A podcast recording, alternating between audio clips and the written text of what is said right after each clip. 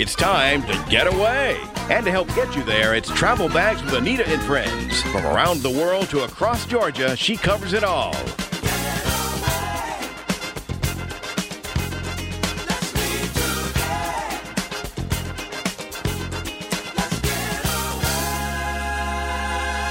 Now, here's the host of Travel Bags, Annita Thomas.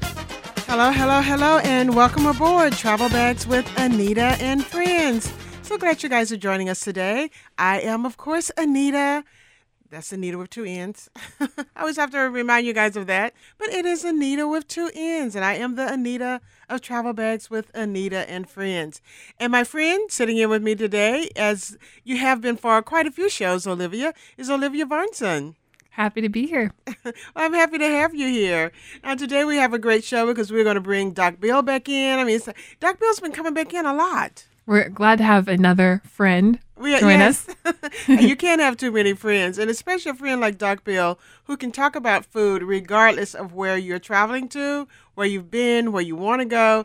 He can really give you those tips on on definitely the culinary side of things. So he's going to come and join us a little bit later in the show with that.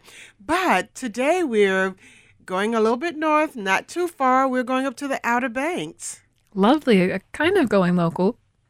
It's a little bit like going uh, local. I mean, the Outer Banks is not just like a hop, skip, and a jump up there. It is a little bit to you know to get to the actual Outer Banks, but it is close, I guess, in proximity in terms of you know looking at a map. It doesn't look like it's that far away, but it is beautiful, beautiful country. I mean, you're talking about miles and miles of beach perfect for family fun.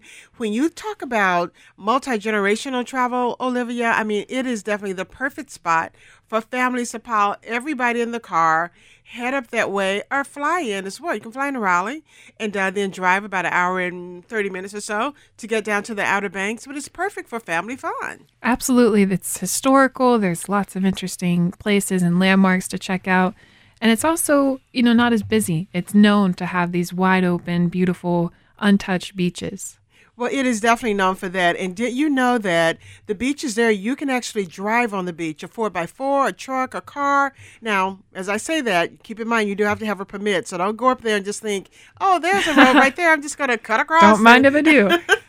and go driving on the beach. You won't get too far. Someone's going to stop you and make sure you have that permit. But you can get that permit. You can go to uh, nps.gov, C A H A, and see how you can uh, get a, a permit so you can drive on the beach. Because that is kind of fun because that does put you front and center right there where all of the fun is for kiting, kiteboarding, for hang gliding, swimming. I mean, there's all kinds of things that you can do in North Carolina, and parking's free, and the bridges and ferries are too. And if you get to drive on the beach, you don't have to lug all your stuff through the sand. that can be tiring. That can be very tiring, and you know sometimes you know you may topple over, which is what happened to Yeah. me when I was oh. there a couple of weeks ago. Yeah, I had I had kind of a little bad incident happen there. I toppled over and I was taking pictures, so my camera was actually open. Oh, wow. So I got sand in my camera, and my camera had to go bye bye. So that- Really? yeah. So that was a little, a little sad. But anyway, I was able to save my card. So That's good. Thank goodness for that. But now let's talk about some of the things you can do because, as you mentioned, and, and as I'm mentioning too, I mean, it is a great destination for going up. Like you said, it's kind of laid back. Even when there are a lot of people there, it still has that laid back kind of feel to it. I mean, there are lots of things that you can do there. A lot of things centered around history too. One uh, historic island is Roanoke Island, which is part of the Outer Banks off the coast of North Carolina, and it was once home to Roanoke Colony, a late 16th century English settlement.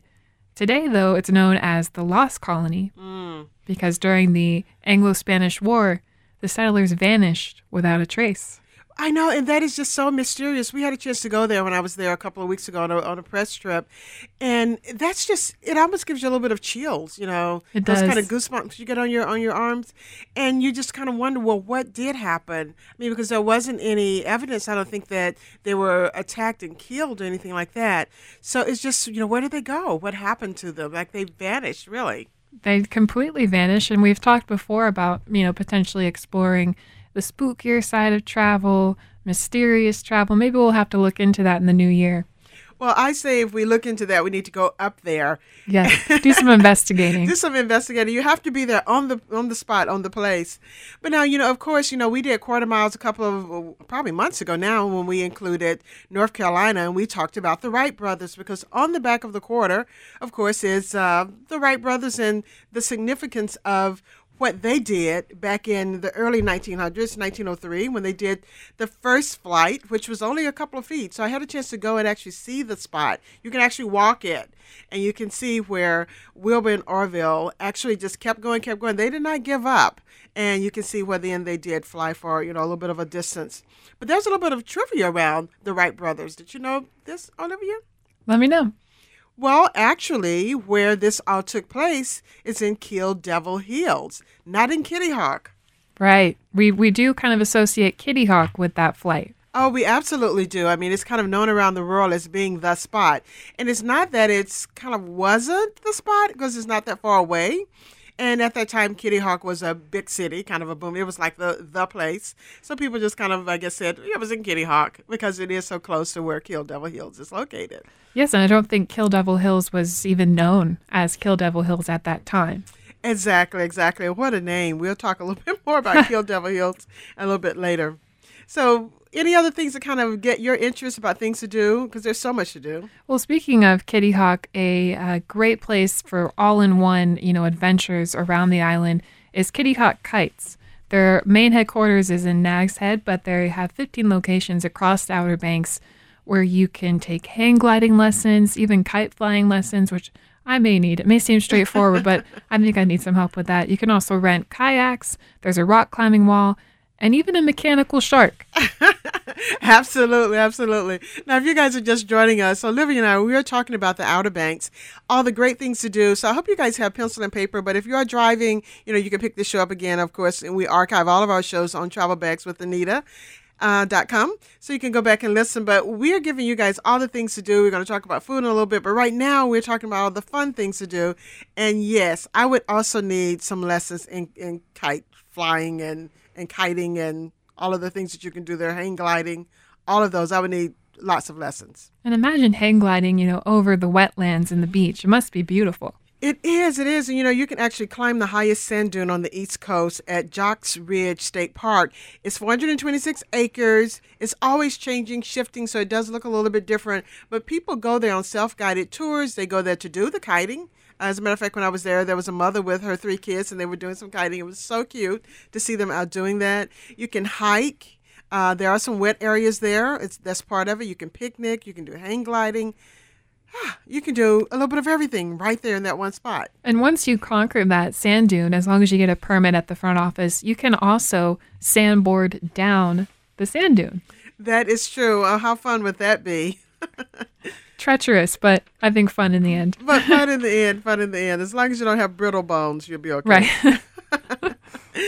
but you know, another thing too that people like to do, and was one of the things I'd always wanted to do, is just cruise the byway, because the byway is uh, the Outer Banks National Scenic, Scenic Byway. It is one of the nation's greatest wild kind of scenic areas that is just kind of still there that you know hasn't been really explored that much. So that's definitely something to do. And as you're doing that, you will come upon all these beautiful lighthouses. Yes, plenty of lighthouses along the Outer Banks, and they all have a distinct character to them.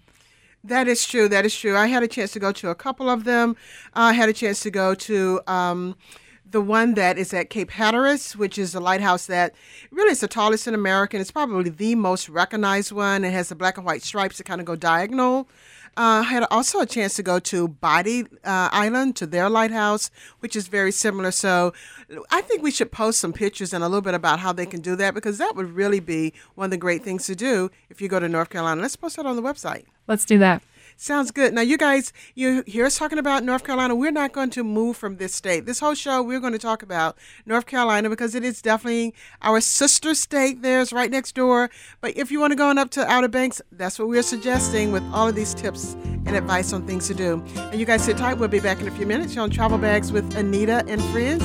Brought to you by the Sapelo Island Beach Vacations. Check them out at SapeloIslandBeachVacations.com. Back in a moment. Couldn't Ask for more. Wouldn't know what to do without those Carolina Outer Banks and you.